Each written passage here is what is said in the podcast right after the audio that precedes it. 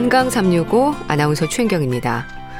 중년의 시기를 지나 노년기로 접어들 때쯤 중년과 노년의 중간 그 어디쯤에서 마주하게 되는 시기가 흔히 말하는 갱년기입니다. 몸의 기능이 약해지면서 여성은 폐경을 맞게 되고요. 남성들 역시 호르몬의 변화가 나타나죠. 갱년기 장애, 갱년기 우울증이라는 표현으로도 지적이 될 만큼 힘든 시기를 보내기도 하는데요. 병은 아니지만 질환 못지않게 관심으로 관리돼야 하는 갱년기. 나타나는 증상이나 기간도 다양해서 주변 가족들에게도 영향을 미칠 수 있는데요. 어떻게 이해하고 배려돼야 할지 알아보겠습니다. 1월 22일 토요일에 건강 365 써니힐의 두근두근 듣고 시작하겠습니다. 나이 들어가는 건 누구도 피해갈 수 없는 자연스러운 일이고요. 여성들에게 폐경도 그렇습니다. 당연한 생리적 과정이죠. 그리고 그런 호르몬의 변화는 여성뿐 아니라 남성들에게도 다양한 증상으로 나타납니다. 갱년기로 불리는 노년으로 접어주는 시기, 갱년기 건강을 어떻게 관리해야 하는 걸까요?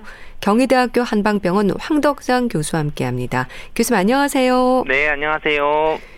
교수님, 이 갱년기를 지나는 시기가 기간이 딱 정해져 있는 건 아닌가 봅니다. 힘들어하는 분들은 고생을 아주 많이 하시더라고요. 네, 사실 이제 뭐 갱년기라고 하는 게 여성 같으면은 이제 폐경이라고 하는 나이가 딱 있죠. 그래서 뭐 우리나라 평균 통계로 뭐 49세에서 뭐 50세 요때 이제 뭐 폐경이 되는 거고 그 전후로 해서 이제 뭐 갱년기가 나타난다고 하는데요. 뭐 최근에 보면 이제 뭐 40대 초반이나 중반에서부터 갱년기 증상이 나타나서 오시는 분들이 있고요. 예. 또 어떻게 보면 이런 갱년기 증상들이 우리가 호르몬 변화들이 나타났을 때 바로 신체적으로 나타나는 건 아니거든요. 우리가 여성들의 그런 생리를 좀 예를 들면 어 여성 호르몬이 성장 성숙을 하면서 초경이 왔지만 그 초경 이후에 바로 매달 매달 생리를 규칙적으로 하지 않는 것처럼 예. 폐경이 돼도 호르몬 변화가 왔다 그래서 바로 뭐 생리가 딱 끊어지고 뭐 갱년기 증상이 뭐 딱 오늘부터 시작 이러는 게 아니라 기본적으로는 이제 몇 년을 거쳐서 이제 그렇게 증상들이 나타나게 되고요. 그런 것들을 뭐 여성의 이제 그런 폐경 여성을 대상으로 한 뭐 대한 폐경학회 연구들이나 이런 것들을 봐도 뭐 한 89% 정도가 뭐 증상을 경험한 적이 있고 그런 것들의 증상도 좀 다양하게 다른 그런 양상들을 좀 볼 수 있습니다. 네. 뭐 갱년기 장애, 갱년기 우울증으로도 불릴 만큼 여러 가지 위험들이 지적이 되는데요. 이 갱년기를 한의학에서는 어떻게 설명하나요?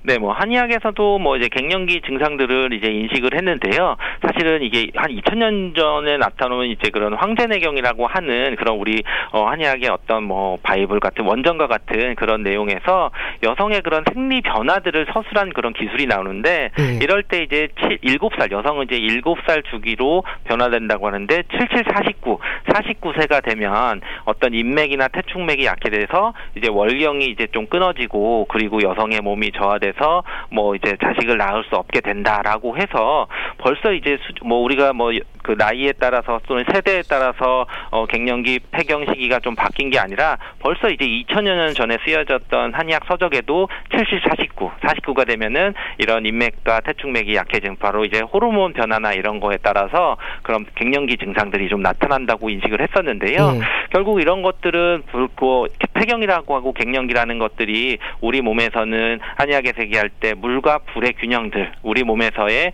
물과 불이, 불이 다 건강하게 있어야 되는데 물이 쫄아붙는 물이 어, 물에 해당하는 기운들이 부족해져서 상대적으로 좀 열이 많이 오르기 때문에 안면 홍조나 이런 것들 위로는 좀 열이 나고 좀 답답하고 이런 것들이 좀 나타나고 그리고 좀 거꾸로 어, 손발이나 이런 것은 물이 좀 부족해져서 수족냉증이나 어, 이런 차지는 이런 것들이 좀 나타나고 그 외에 네. 여러 가지 그런 뭐 건강적인 문제들이 생긴다고 봤던 부분들은 현대 의학이랑 거의 비슷한 양상을 볼 수 있습니다. 네. 근데 사실 여성들에게는 폐경이라는 신호가 있지 않습니까? 남성들은 어떨까요? 남성들에게도 갱년기는 있지 않나요? 그렇죠. 남성들도 뭐 여성같이 이렇게 딱 생리가 뭐 드러나거나 어떻게 딱 폐경 이런 것은 없지만 한 40에서 50세부터는 남성 호르몬이 서서히 감소를 하거든요. 결국 우리가 갱년기 또는 폐경 이런 시기들의 가장 큰 그런 증상들 변화는 호르몬 변화 때문에 오는 것은 또 맞는 거거든요. 음. 그래서 이제 남성 같은 경우에도 이제 70대가 되면은 어 30 20대 절반 수준으로 그런 남성 호르몬이 좀 줄어드는데 그런데 이런 남성 호르몬이 있을 때에는 당연히 이제 근육이나 뼈의 밀도도 줄고 근력이나 또는 이제 지구력이 좀 떨어져서 오히려 남성들도 골다공증이나 이런 것이 좀 생길 수 있고요.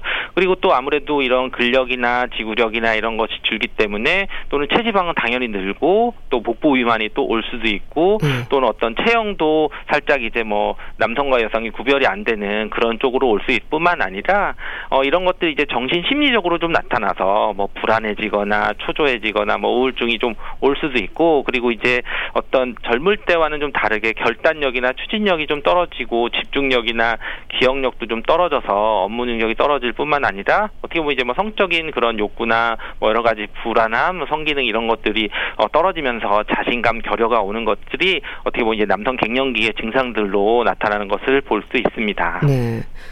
이 갱년기가 신경이 쓰이는 건 삶의 질과도 연관되는 부분이지 않을까 싶은데요.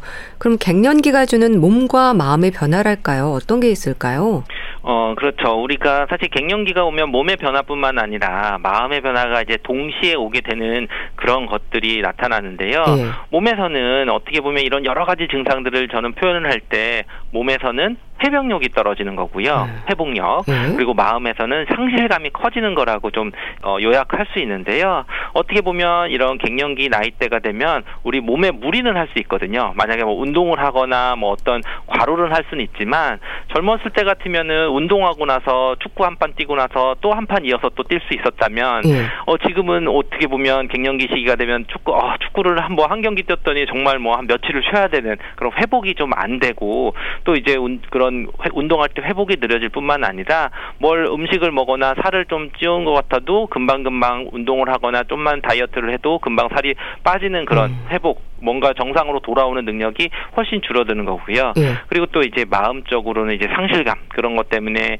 자신감도 결여되고 의욕이 좀 변화되고 짜증이나 또는 뭐 활동들이 많이 나타나는 시기들이 바로 이런 어, 갱년기의 그런 증상들이 될 수 있습니다. 예. 그럼 나타나는 증상에 있어서 여성과 남성의 차이가 큰가요? 어 아무래도 이제 남성 호르몬의 역할, 뭐 여성 호르몬의 역할 하면은 어, 기본적으로 차이가 있을 수 있기 때문에 어떻게 보면 이제 어, 남성들은 이 양적인 것들이 많았던 그런 젊은 나이 남성 호르몬에서 오히려 그게 줄어들었기 때문에 소극적으로 위축이 되고 뭔가 근력도 줄어들고 하는 것들로 나타날 수 있고요. 네. 또 이제 여성들은 오히려 좀 음적인 여성들이 음이 좀 부족해지니까 상대적으로 열이 나서 안면 홍조가 나타나든지 음. 열이 난다든지 음. 또는 이제 어 비만도 여성형 비만들은 오히려 이제 뭐 허벅지가 좀 살이 찌거나 좀 이런 식으로 또 여성의 체형이 유지가 되는데 오히려 이제 갱년기 이후에 그런 비만들은 남성형 비만 그래서 복부 비만들이 좀 생기는 거라든지 음. 이런 좀 증상들이 좀 나타나는데요. 결국 이런 것들은 이제 기본적으로 어 양이 줄었냐, 음이 줄었냐 이런 것뿐만 아니라 기본적으로 심리적인 문제들도 오고 정신적인 문제들도 오는 것들이 노화의 과정 중에서 또는 음. 허증 또는 기혈이 부족해지는 균형이 깨진 거기 때문에 어떻게 보면 이럴 때는 여러 가지 그런 어 나타나는 증상들이 좀 차이가 있을 수 있고 그렇지만 네. 장기적으로 볼 때는 뭐 골다공증이 좀 생긴다든지 뭐 치매나 또는 고혈압 당뇨처럼 만성 질환들이 위험성이 높아지는 것으로는 또 공통적으로 나타나는 갱년기 이후에 그런 문제들이 될 수 있습니다. 네. 그런데도 교수님 증상을 보이는 차이가 좀 사람마다 큰 것 같습니다. 갱년기를 모르고 지나는 분도 있고요. 아주 심하게 오랫동안 고생하는 분들도 있으시더라고요. 그렇죠. 연구에 따르면 뭐 갱년기 증상이 이제 한 반 정도 나타나고 그 중에 뭐 또 반 그러니까 한 25% 정도는 좀 이제 적극적으로 좀 치료를 요하는 그런 경우도 있다고 보는데요. 네. 결국은 우리가 그 처음에 갱년기라고 하는 것이 생리적으로 오는 변화거든요. 당연히 나이가 들면서 노화가 진행이 되면서 호르몬이 줄어드는 것은 당연하기 때문에 그 호르몬이 줄어든 거에 맞춰서 건강하게 살 수 있는 분들도 분명히 많은 부분 차지할 수 있죠. 네. 그렇지 그렇지만 그런 호르몬이 줄어든 거에 적응하지 못하고 내가 평소에 어, 문제가 있었던 부분이 좀 나타나게 되는 분들이 더 갱년기 증상들을 좀 심하게 좀 나타나게 되는데요. 결국은 이제 평소에 우리 몸 건강 관리를 잘 못하거나 또는 항상 뭔가 밸런스가 깨져 있거든 밤낮이 바뀌었다든지 또는 근력이 많이 빠져 있다든지 어떤 대사 질환에 대한 위험성들을 항상 많이 가지고 계신 분들이 이 네. 시기가 되면 훨씬 더 많이 그런 갱년기 증상들을 좀 나타나게 됩니다. 네. 그럼 갱년기 갱년기로 고생하는 분들이 가장 힘들어하는 부분이 뭘까요? 아무래도 이제 여성 갱년기 중에서는 가장 이제 뭐 통계적으로 많이 호소하시고 방문하신 이유가 어 열성 홍조, 그러니까 안면 음, 홍조죠. 음, 위로 네. 이제 화끈거리고 얼굴이 뭐 붉어졌어요. 또는 뭔가 이렇게 뭐 조금만 더워도 얼굴이 빨개져요. 뭐 자다가 위로 이제 얼굴이 붉어지고 답답해서 이제 뭐 겨울인데도 창문을 열어놓고 자야 돼요. 뭐 이런 식의 분들이 좀 많이 있고요. 네. 그렇지만 이제 우리나라 여성들 갱년기 증후군의 또 특징적으로 많은 것이 이제 근육통이나 관절통이 또 음. 이제 많이 호소하시는 분들도 있고 네. 또는 뭐 최근에는 이제 어떻게 보면 이제 그 비만 뭐 갑자기 이제 살이 찌고 체중이 늘면서 특히 이제 어떤 신체적으로 복부 비만이 돼서 여성 같은 경우 이제 남성형 비만들이 좀 많이 나타나실 때 오게 되고 뭐 그뿐만 아니라 뭐 이제 불, 불, 불면증이라든지 또는 뭐 건만증이라든지 또는 뭐 치매가 걱정이 돼요 뭐 이런 정신적인 부분들의 어 문제라든지 또는 이제 요로증이나 어떻게 성교통이나 이런 약간 비뇨 생식기적인 부분에 있어서의 불편 감 예전에는 못 느꼈던 음. 그런 불편감들이 좀 나타나는데요 이러한 것들은 당연히 뭐 이제 사회적으로 뭐 또는 인장적으로 좀 변화되면서 어 다른 거에 따라서 좀 변화돼서 나타났습니다. 그래서 아주 예전에는 여성 갱년기 증후군 그러면 화병이 제일 많이 나타났었거든요. 그렇지만 이제 그런 거에 비해서는 어떻게 보면 이제 외모나 뭐 어떤 불면증이나 이런 부분들까지도 많이 좀 호소를 하시고요. 또 이제 남성 갱년기 같은 경우는 주로 이제 뭐 피로감을 갑자기 많이 느끼거나 또는 이제 뭐 기억력이 떨어지고 오히려 이제 육체적으로 근력도 떨어지면서 이제 체력이 많이 떨어지면서 오히려 이제 성기능이 좀 어, 저하가 되는 그런 것들을 좀 힘들어 하시는 분들이 많이 네. 오시게 됩니다. 네.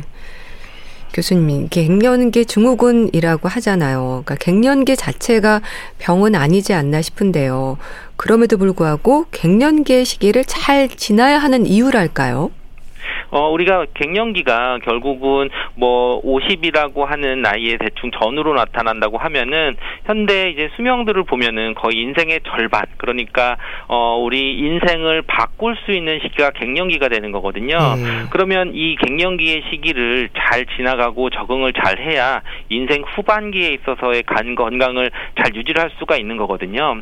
보통 이런 갱년기 증후군은 뭐 일시적으로 몇 년을 고생하거나 이렇게 나타날 수 있지만 사실 이 시기에 위험성이 높아지는 게 심혈관계 질환이라든지 네. 또는 뭐 고지혈증이라든지 또는 이제 당뇨와 같은 이제 내분비 질환 또는 뭐 골다공증 이런 부분들의 질환들이 좀 어 많이 나타날 수가 있거든요. 예. 그래서 이런 시기에 오히려 이런 그 질환들에 대해서 어, 무관심하고 방치한다면은 오히려 인생 후반기에 굉장히 이런 어, 치명적인 질환들을 치료를 하면서 굉장히 삶의 질이 많이 떨어지는 그런 것들을 나타나고 음. 오히려 이렇게 뭔가 바뀔 때 어, 몸조리를 잘하고 건강 관리를 잘하면은 오히려 인생 후반기도 굉장히 이제 건강하게 살아갈 수 있는데요.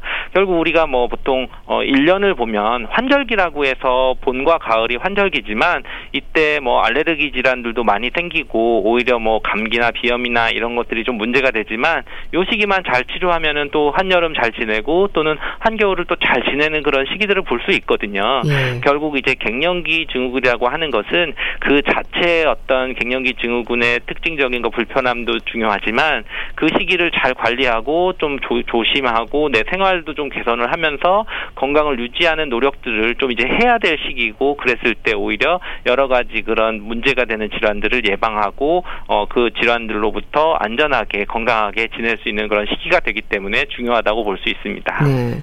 또 이 시기에 몸의 균형이 깨지기 쉽다 이런 얘기도 하는데요. 이거는 다른 질환의 위험을 높이는 요인일 수 있다는 얘기겠죠. 그렇죠. 아무래도 뭐 몸의 균형, 갱년기라고 하면 호르몬이 줄어드는데 결국 이제 뭐 여성 호르몬이 줄어들고 또는 남성 호르몬이 줄어들고 이런 것 자체가 우리 몸에 있는 그런 밸런스가 깨지는 거거든요. 네. 뭐 한약에서는 뭐 음양의 조화가 깨지면은 그때부터 변화가 나온다고 얘기를 하거든요. 결국은 갑자기 우리 몸에서 균형이 깨지면은 어떤 이상한 질병도 생기고 뭐 여러 가지 대사 질환, 혈압도 사실은 뭐 수축기 혈압, 이완기 혈압 높은 게 있고 낮은 게 있지만 이 균형이 깨지면은 고 고혈압이라는 그런 혈압 문제가 생기는 거고 네. 당, 혈, 당뇨도 혈당이 높은 것도 필요하고 또는 혈당이 떨어지는 것도 필요한데 이 균형이 조절이 안 되면은 우리가 뭐 인슐린 저항성 또는 뭐 내당능 장애라고 할 정도로 당뇨 조절이 안 되니까 오히려 이제 병이 생기는 거거든요. 결국 또 골다공증도 우리가 뼈를 조, 어, 파쇄시키는 파골세포도 있고 조골세포라서 뼈를 만드는 것들이 있는데 이게 항상 음양이 두 개가 같이 균형 있게 됐을 때 건강한데 그런 것이 균형이 깨졌을 때 어떤 특정 질환들이 많이 생기는 것처럼 바로 음. 이 시기 갱년기 시기에는 이런 균형들이 깨질 수 있는 그런 어, 좀 취약한 시기라고 보고 오히려 좀 여러 가지 건강들을 좀 주의를 해야 됩니다. 음. 그래서 뭐 남성 호르몬 같은 경우도 오히려 이제 뭐 콜레스테롤 소비와 관련되기 때문에 남성 호르몬이 좀 뭔가 부족해지면 뭐 비만이나 당뇨 이런 여러 가지 문제들 또는 뭐 골다공증이나 근육량이 감소하면서 심혈관계 질환들의 위험성들이 다 높아지고 하는 것들을 또 다 볼 수가 있거든요. 예. 결국 이런 것처럼 우리 몸에서는 이제 항상성을 유지하는 것 자체가 어떤 이런 변화들을 좀 더 잘 적응하고 균형을 맞추는 것이 중요하다고 볼 수 있습니다. 예. 그렇다면 교수님, 갱년기 증후군으로 진단이 되는 항목들이 있겠죠.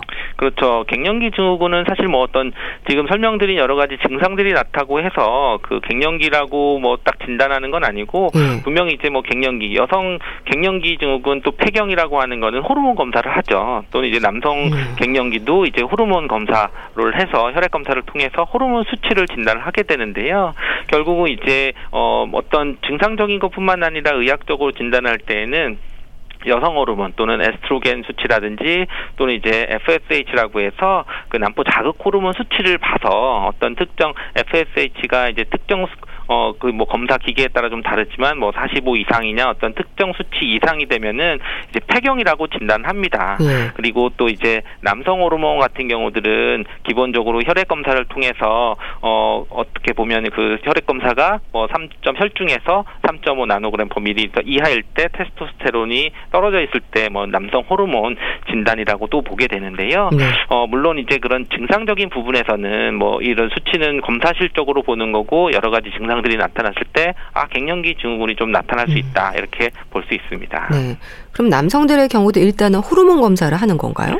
그렇죠. 기본적으로는 어 남성 갱년기라고 하는 그런 기준들이 보면은 이제 남성 호르몬이 좀 줄어들면서 기본적으로 뭐 성욕이 좀 감소되거나 뭐 발기부전이거나 또는 뭐 지적 활동이나 인지 기능 또는 뭐 공강 지각력 감소 또는 우울 피로 성급함을 수반하는 뭐 기분 장애 또는 뭐 근육량 골 근력이나 이런 것들이 감소를 하고 뭐 골밀도 감소와 관련돼 있는 이런 증상들이 좀 나타 날 때뭐 음. 남성 갱년기라고 좀 볼 수 있는데요.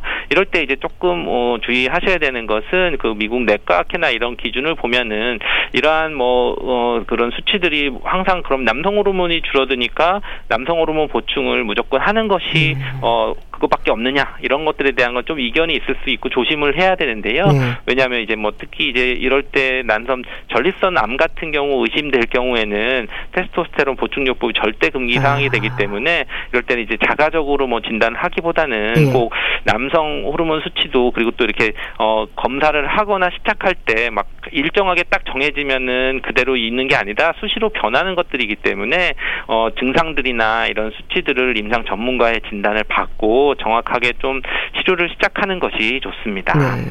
그럼 치료는 어떻게 이루어지나요?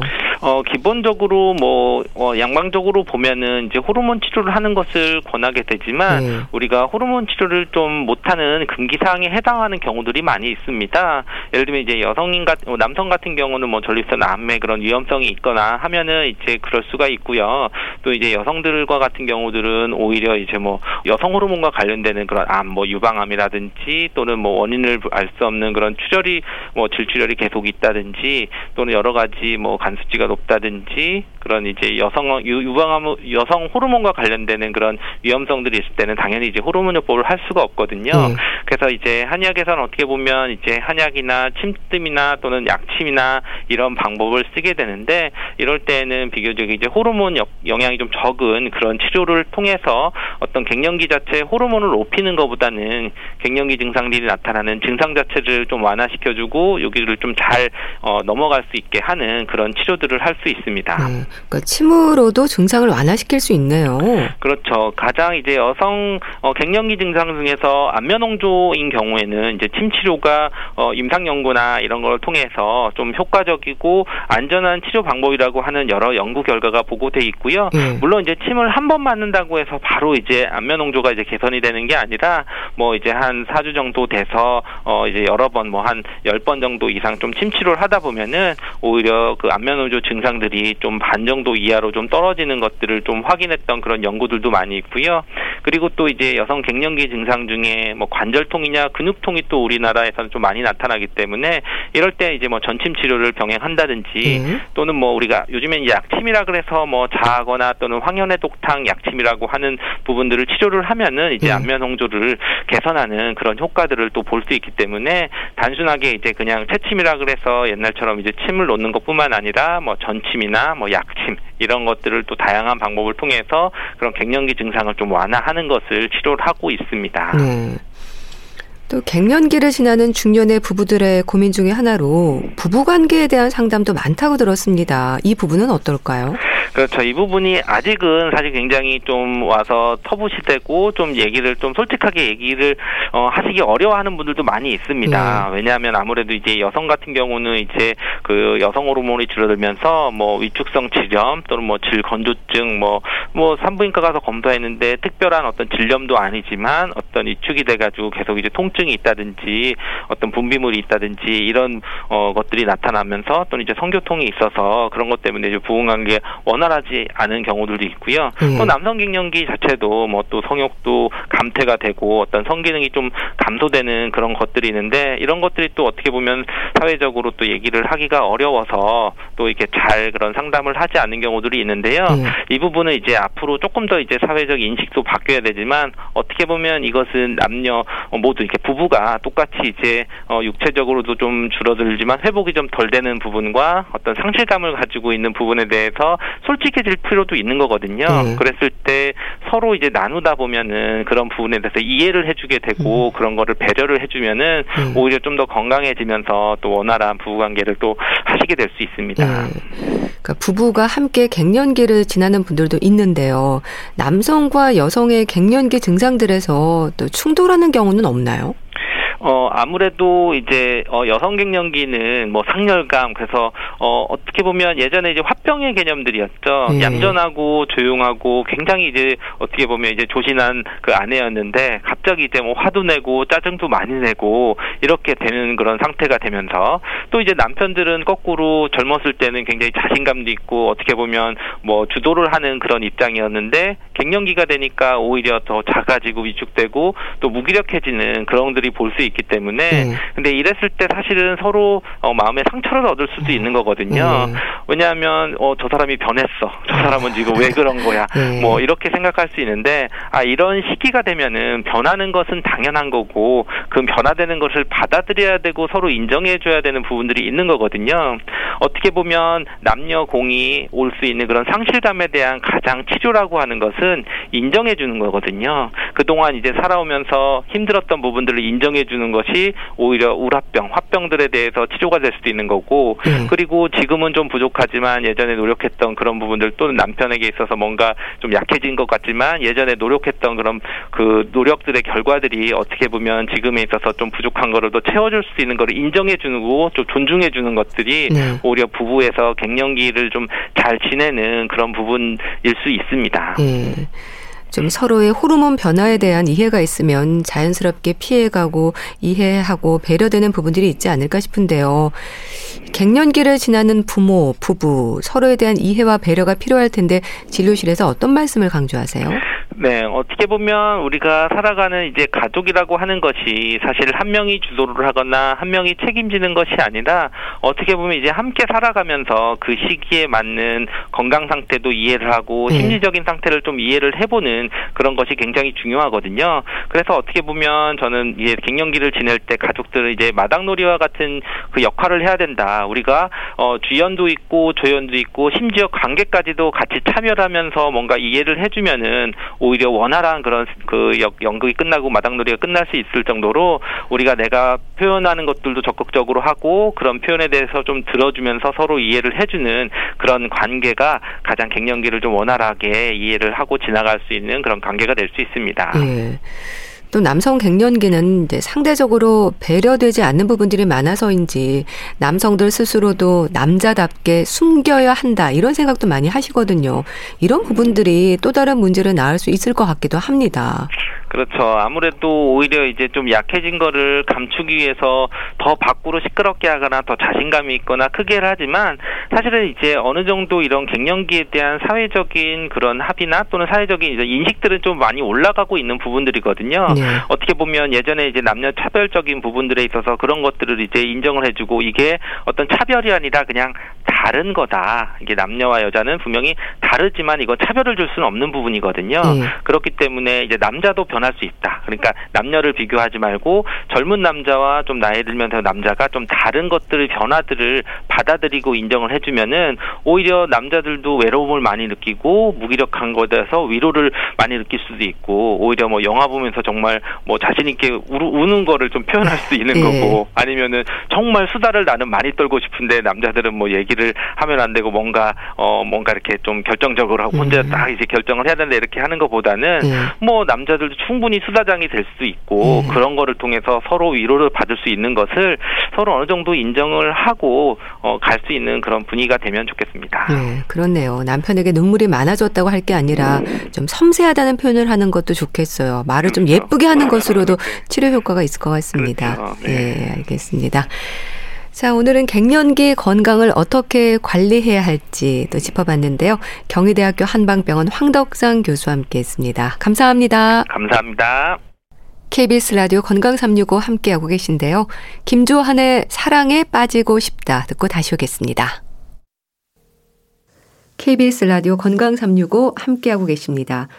주말입니다. 건강한 삶을 위한 많은 조언들이 담긴 책 오늘도 소개합니다. 북컬럼니스트 홍순철 씨 자리하셨습니다. 안녕하세요. 네, 안녕하세요. 어, 들고 계신 책을 보니까 무슨 내용인지 알겠네요. 머리가 깨질 것 같아서 두통에 대한 얘기인가요? 그렇습니다. 사실 세상에서 가장 흔한 질병 그러면 뭘 꼽을 수 아, 있을까요? 아, 두통. 그렇습니다. 네, 두통약도 정말 많고요. 예. 저도 청소년기에 항상 수시로 이 두통약을 그냥 들고 아, 살았던 기억이 맞아요. 있어요. 근데 희한한 게 청소년기에는 그렇게 참 머리가 자주 아팠는데 나이가 들고 나서는 어느 정도 좀 해소가 되더라고요. 네. 두통 역시 시간이 지나면 해결이 되는 문제인가 아니면 스트레스에 따라서 상당히 민감하게 반응하는 질병인가라는 생각을 해 봤는데요. 두통은 정말 살면서 많은 사람들이 한두 번쯤 겪어 봤을 만한 그런 통증이고 일상생활을 어렵게 하기도 하고 또 여러 통증에 비해서 상당히 원인이 다양하고 또 원인을 특정하기 어려운 특징을 갖고 있다고 그럽니다. 네. 영국 더럼대학교 생리학자이면서 신경과학자인 저자 어멘다 앨리스는 어, 중독이라든가 통증이라든가 두통에 대한 광범위한 연구를 하고 있는 분인데요. 이분이 이 책을 통해서 두통이라는 악당의 정체를 밝히고 있는 거죠. 네. 두통을 악당이라고까지 표현하는 걸 보면 네. 얼마나 우리를 괴롭히고 있는지 알 수 있는데요. 그러게요. 책은 두통을 크게 다섯 가지로 구분합니다. 저온 자극 두통, 부비동 두통, 긴장성 두통, 군발 두통, 편두통이라는 건데요. 네.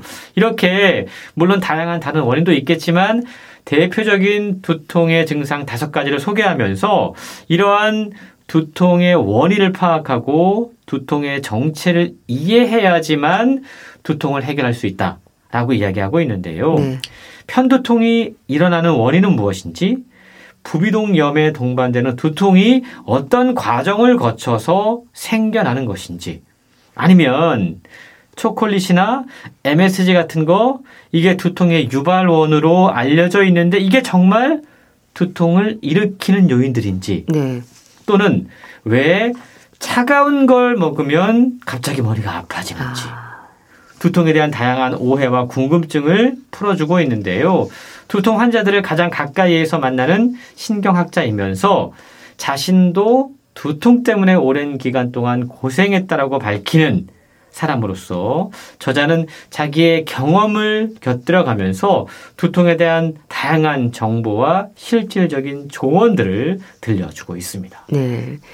참 아주 흔한 증상 중에 하나가 두통이지만 이제 말씀하셨듯이 두통을 악당으로 표현할 정도로 심한 두통으로 고생하는 분들이 많으십니다. 사실 늘 두통을 달고 산다는 분도 있고요. 제목처럼 머리가 깨질 것 같다는 말도 하고 이렇게 편차가 큰 게 두통이죠. 그렇습니다. 두통은 개인차가 너무 커요. 예. 그래서 사람에 따라서 사실 뭐 아무렇지도 않게 지나가는 분이 있는가 하면 정말 실신하는 분까지 계실 정도인데요. 두통은 인류의 오랜 역사와 함께 왔습니다. 그래서 저자는 두통에 대한 새로운 이야기는 없다라고까지 이야기를 해요. 네. 아주 오래전부터 인간은 두통의 소나기 위해서 어, 괴로워했습니다. 그리고 중세 페르시아 문헌을 보면 두통 치유법에 대한 치열한 논쟁이 벌어지기도 했어요. 그리고 찰스 다윈 같은 경우에는 두통 때문에 은둔자가 되기도 했는데 긍정적으로 볼 때 이 두통이 그에게 종의 기원을 지필할 수 있는 일종의 기회를 준 셈이다라고 볼 수 있는 거고요. 네. 독일에서 위대한 철학자가 많이 나오는 이유는 네. 그 지역이 저기압 지역이거든요. 음. 그래서 어, 머리를 싸매고 고민할 수밖에 없는 시간들이 많았기 때문에 아. 그럴 수 있다라는 네. 건데요. 책은 이유 없는 통증은 분명히 없다라고 단언합니다. 그러니까 통증이라고 하는 건 무언가 잘못됐다라는 신호를 우리 몸이 보내고 있다라는 거죠. 그리고 그걸 통해서 우리 몸을 보호해주는 역할을 하는데요. 네. 두통 역시 마찬가지라고 그럽니다. 책은 두통과 관련된 다양한 질문들을 탐구하면서 그 답을 하나씩 하나씩 풀어 나가고 있는데요. 혹시 아이스크림이나 음. 시원한 팥빙수나 음. 이런 거 먹고 머리가 띵했던 자극을 경험해 본 적이 있으세요? 아, 있죠. 있으시죠? 네. 이게 찬 걸 먹으면 머리가 아픈 사람들이 있다고 그래요. 아... 이게 일반적인 증상입니다. 네. 이런 류의 두통이 바로 앞서 설명한 저온 자극 두통이라고 하는 거예요. 예? 책에는요, 이 저온 자극 두통 또는 아이스크림 두통이라고 이야기하는 이 두통에 대한 흥미로운 실험이 소개가 되고 있는데 12살 소녀 마야는 과학 전람회 과제를 위해서 아이스크림을 먹는 속도에 따라서 두통이 어떻게 발생하는지를 조사하는 실험을 진행했다고 그럽니다. 그 아이스크림 두통에 대한 실험 결과가 어떻게 나왔나요? 지원자가 모두 145명이었는데요. 예. 어, 그들을 대상으로 어, 한 집단에게는 아이스크림을 5초 안에 빨리 먹게 하고요. 예. 또 다른 집단에게는 아이스크림을 30초 이상 시간을 두고 천천히 먹게 했습니다. 그 결과 아이스크림을 빨리 먹으면 두통 발생 확률이 두 배 이상 높아졌다고 합니다. 물론 이 두통, 띵한 느낌은 보통 10초도 안 돼서 사라지는 통증이에요. 그런데 강도가 제법 셌기 때문에 5초 안에 빠르게 흡입한 집단의 27%는 심지어 고통에 몸부림치는 경우도 있었다고 그래요. 반면 예. 천천히 아이스크림을 먹은 집단의 두통 발생률은 13%에 불과했는데요. 서구에서는 이 아이스크림 두통을 뇌가 언다라는 의미로 brain freeze라고까지 아, 부른다고 아, 합니다. 그렇군요. 재밌는 건요. 네. 이 현상이 꼭 차가운 무언가를 먹었을 때만 일어나는 건 아니란 사실이에요. 영하의 추운 바다에서 파도를 타면서 서핑을 즐기는 서퍼들, 이들 가운데 차가운 바닷물을 갑자기 삼킬 때 brain freeze를 경험하는 경우가 있다고 그럽니다. 네. 이 brain freeze, 아이스크림 두통, 저온 자극 두통은 보통 머리의 앞부분이 아파요. 관자놀이가 찌르르한 고통으로 느껴지는데 이유는 입천장에 있는 감각 수용기가 과도하게 활성화되기 때문에 머리 앞쪽으로 고통이 느껴지는 거죠. 네. 코 뒤쪽에서 시작해서 얼굴 앞쪽에 있는 나비뼈와 입 천장 사이의 신경이 갑자기 차가운 것에 의해 활성화되면서 3차 신경이 뇌로 메시지를 보내고 네. 이게 다른 얼굴 부위에서 온 신호와 묶이게 되면서 주로 관자놀이 부근에서 통증이 발생한다고 그럽니다. 네. 그러니까 갑자기 추울 때, 추운 걸 입에 넣었을 때 머리 앞이 띵한 건 지극히 자연스러운 현상이다. 이렇게 이해하셔도 좋을 것 같습니다. 그렇군요. 그리고 보면 두통은요, 원인도 증상도 정말 다양하다는 생각이 드는데요. 이렇게 몸의 어딘가에 있는 염증이 또 두통으로 나타나는 경우도 있다면서요. 그렇습니다. 우리 얼굴에 있는 염증이 결국 두통이라는 통증으로 표현되는 경우들이 많이 있는데요. 예. 대표적인 게 부비동 통증이라고 아, 그래요. 그렇군요. 우리가 축농증이라고 이야기하는 네. 부비동염. 이게 부비동 내벽에 염증이 생기는 질환인데요. 사실 부비동염에서 문제가 생기는 부위는 주로 얼굴 쪽입니다. 이 부비동이 워낙에 길고 안쪽으로 깊숙이 있기 때문에 상당히 예민한 신경 구조인데 네. 얼굴 쪽에서 부비동을 만지면 얼얼하고 얼굴 전체에 이렇게 느낌이 퍼진다고 그러는데요. 보통 우리가 축농증에 걸렸다고 한번 상상을 해보세요. 그러면 이게 우열이 생기고 코가 정말 꽉 막히고 심지어 입에서 이상한 맛까지 납니다. 이게 이제 두통으로 이어지게 되는데요. 네. 어느 부위가 공격을 받았는지에 따라서 통증 부위가 조금씩 다르다고 그럽니다. 왜냐하면 부비동염은 꽃가루와 같은 이 알레르기성 유발원 외에도 네. 향수 냄새, 아.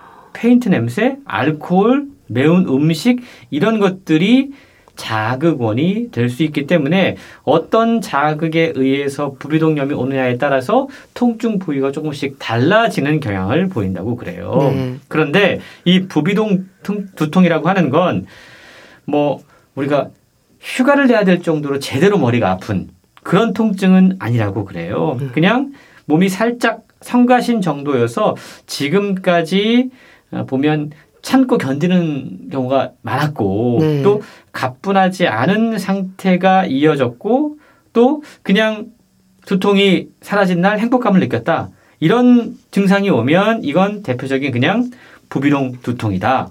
이렇게 판단하면 좋을 거라는 거죠. 네. 그리고 이 부비동 통증은 어 그냥 어 약물 처방 이 가장 빠른 해결책이라고 그럽니다. 물론 이제 수술까지 해야 되는 경우도 있긴 하지만 어, 이 코 속에 축농증이 있을 때 병원에 가기 전에 집에서 코 안쪽 부비동을 깨끗한 물로 세척하고 또 뭔가 우리가 코세척이라고 이야기하잖아요. 예. 직접 세균을 없애는 자가 치료를 꾸준히 하면 이 부비동 두통은 그렇게 크게 우리의 일상을 괴롭히는 두통은 아니라고 소개를 하고 있습니다. 네. 신경학자인 저자가 책에서 두통을 다섯 가지로 구분하고 있다고 하셨는데요. 어, 말씀하신 저온 자극 두통, 부비동 두통 외에 또 나머지 다른 두통들은 뭔가요? 예, 앞서 설명한 그 두 가지 두통은 사실 그렇게 심각한 통증을 수반하지 않는 두통이에요. 예. 사실 우리의 일상생활을 괴롭히는 대표적인 통증은 긴장성 두통, 군발 두통, 편 두통. 아. 이세 가지가 문제라는 겁니다. 네. 긴장성 두통은 스트레스로 인한 두통입니다. 사실 스트레스 자체는 감정이 아니거든요.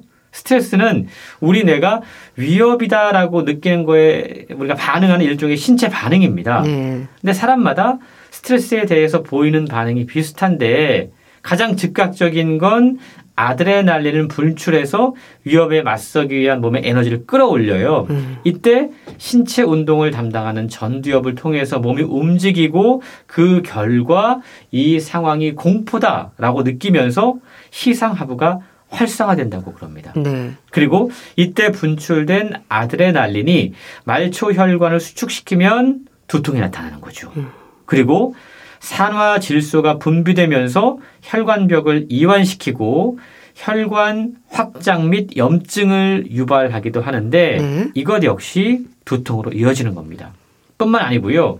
자세가 안 좋거나 어딘가 근육이 뭉쳐 있거나 잘못된 근육이 쓰이고 있는 경우에도 이 긴장성 두통이 찾아오는데요. 음. 저자는 특히 긴장성 두통인 경우, 물론 다른 두통의 경우도 마찬가지인데 네? 수분 섭취가 상당히 중요하다라고 아, 강조를 하고 있습니다. 머리가 갑자기 아플 때 예. 물을 마시는 게 도움이 된다는 아. 이야기인데요. 물을 마시지 않으면 콩팥이 필요한 물을 뇌에서 끌어와요. 네. 그리고 이것이 많은 경우 두통으로 이어지기 때문에 어, 수분을 많이 섭취하는 것이 우리의 몸에 어떤 긴장을 풀어주고 두통으로부터 약간 어, 해방시키는 그런 역할을 하기도 한다는 거죠. 음. 그러니까 두통의 증상을 좀 완화하는 데는 수분 섭취, 물을 마시는 게 참 중요하다는 얘기네요. 뭐 긴장성 두통, 편두통은 알겠고요. 군발 두통은 또 뭔가요? 이게 용어가 조금 저도 낯설게 느껴졌는데요. 네. 군발 두통이 가장 특이한 두통이더라고요. 이게 눈이 충혈되고 콧물도 나고 콧물이 흐르고 코가 막히는 아. 그리고 눈꺼풀이 붓고 처지면서 동공이 수축되고 얼굴에서 식은땀이 흐르는 네. 심지어 머리를 막 흔들고 왔다 갔다 하기도 하고 한쪽 눈에서 극심한 통증을 느끼는 경우가 있는데 이게 군발 두통이라는 거죠. 일종의 발작성 두통인데요. 아, 이러한 증상들이 하루 걸러 하루씩 발작이 하루 최고 8번씩 일어날 때 이걸 군발 두통이라고 부른다고 그럽니다. 네. 1953년 에드워드 찰스 쿤클이라는 사람이 이 용어를 고안을 했는데 연중 특정 기간의 통증이 군발적으로 뭉쳐서 나타난다. 그래서 군발 두통이라는 이름이 붙었다고 그러는데 네. 이 군발 두통은 특징이 있습니다. 보통 가족력이 있다라는 거예요. 음. 그래서 군발 두통 환자의 5에서 10%는 가족력이 있고 또 군발 두통 환자의 흡연율 이게 상당히 유의미한 관계가 있는데 남성은 90%, 여성은 70%로 흡연하는 사람 가운데 군발 두통이 많이 나타난다고 그럽니다. 네. 이외에도 빛의 양이라던가 성호르몬이라던가 히스타민이라던가 시상하부 이런 것들이 군발 두통의 원인으로 어, 지목이 되고 있는데 네. 이런 경우에 가장 음, 즉각적인 치료법은 산소 투여다. 라고 최근 소개하고 있더라고요. 혈관을 수축시키고 염증 반응을 줄이는 일종의 자연 치료법도 있는데 네. 초콜릿을 먹거나 아니면 오르가즘을 느끼거나 카페인 섭취를 할 때 이러한 군발성, 발작성 두통이 감소되는 연구 결과가 있다고 그럽니다. 그렇군요. 그리고 또 저는 사실 편두통이 가장 힘들지 않을까 싶기도 한데요. 이 책에서는 편두통에 대해서는 어떻게 설명하고 있나요? 예. 이 두통이 악당이라면 편두통은 암흑의 교양곡이다. 라고까지 책은 표현하고 있습니다. 예. 사실 많은 분들이 가장 음, 아픈 통증을 느끼는 게 편두통이죠. 예. 사람을 참 괴롭히는 통증, 보통 한쪽 머리에서만 통증이 느껴지는 두통인데요. 이게 심한 경우에 어떤 조짐을 보인 뒤에 바로 정신이 혼미한 상태로 넘어가는 편두통도 있다고 그럽니다. 네. 이게 단순히 그냥 아 머리가 아프다 이 정도의 수준이 아니라 큰 하품, 졸음, 식탐, 갈증, 시력 저하 이런 증상이 뒤따르기도 하는데요. 뇌 과학으로 사실 그 어느 때보다 두통에 대해서 많은 것들이 더 알려지고 있습니다. 네. 두통 치료에는 자기 뇌파 검사, 경두계 자기 자극법 이렇게 뇌 속의 신경 세포를 자극하는 방법도 최근 쓰이고 있다고 그러는데요. 그보다 가장 흔한 방법, 쉬운 방법은 우리가 약을 먹어서 통증을 잠재우는 것이겠죠. 네. 이 책은 다양한 통증에 대한 이야기를 들려주면서 우리가 통증에 대해서 가장 중요하게 생각하는 건 자신에게 통증이 나타날 때 그 원인이 무엇인지를 파악하는 것이 중요하다고 이야기해요. 유발원을 정확히 알아야 된다는 거죠. 음. 너무 단순해서 무시하기 쉽지만 두통을 예방하고 치료하기 위해서 가장 좋은 방법은 두통이 있는 분들은 자신의 하루하루를 기록해 보는 것이다. 아, 기록을 하라고요. 라고 이야기하는데요. 그러니까 유발원을 찾기 위해서 네. 뭘 먹고 마셨는지, 네. 운동을 얼마나 했는지, 하루 중에 어떤 순간에 행복해 했는지, 정서적 압박을 받았는지, 이런 것들을 기록으로 남기다 보면 두통을 유발하는 요인이 무엇인지 어렴풋하게 알아낼 수 있다라는 건데요. 결국 자기의 일상 습관을 관리하는 것이 두통 예방과 치료에 가장 도움이 될 수 있다. 라는 이야기인 것 같습니다. 네. 그러니까 평소 두통을 자주 경험하는 분들은 이제 두통의 양상들을 기록해 두는 게 좋다고 하니까 좀 기억하시면 좋겠네요. 머리가 깨질 것 같아. 책 제목과 같은 힘든 두통이 없는 그런 편안한 일상이 되시기 바랍니다. 북컬럼니스트 홍순철 씨였는데요. 감사합니다. 고맙습니다. 소녀시대 다시 만난 세계 보내드리면서 인사드릴게요. 건강365 아나운서 최인경이었습니다. 고맙습니다.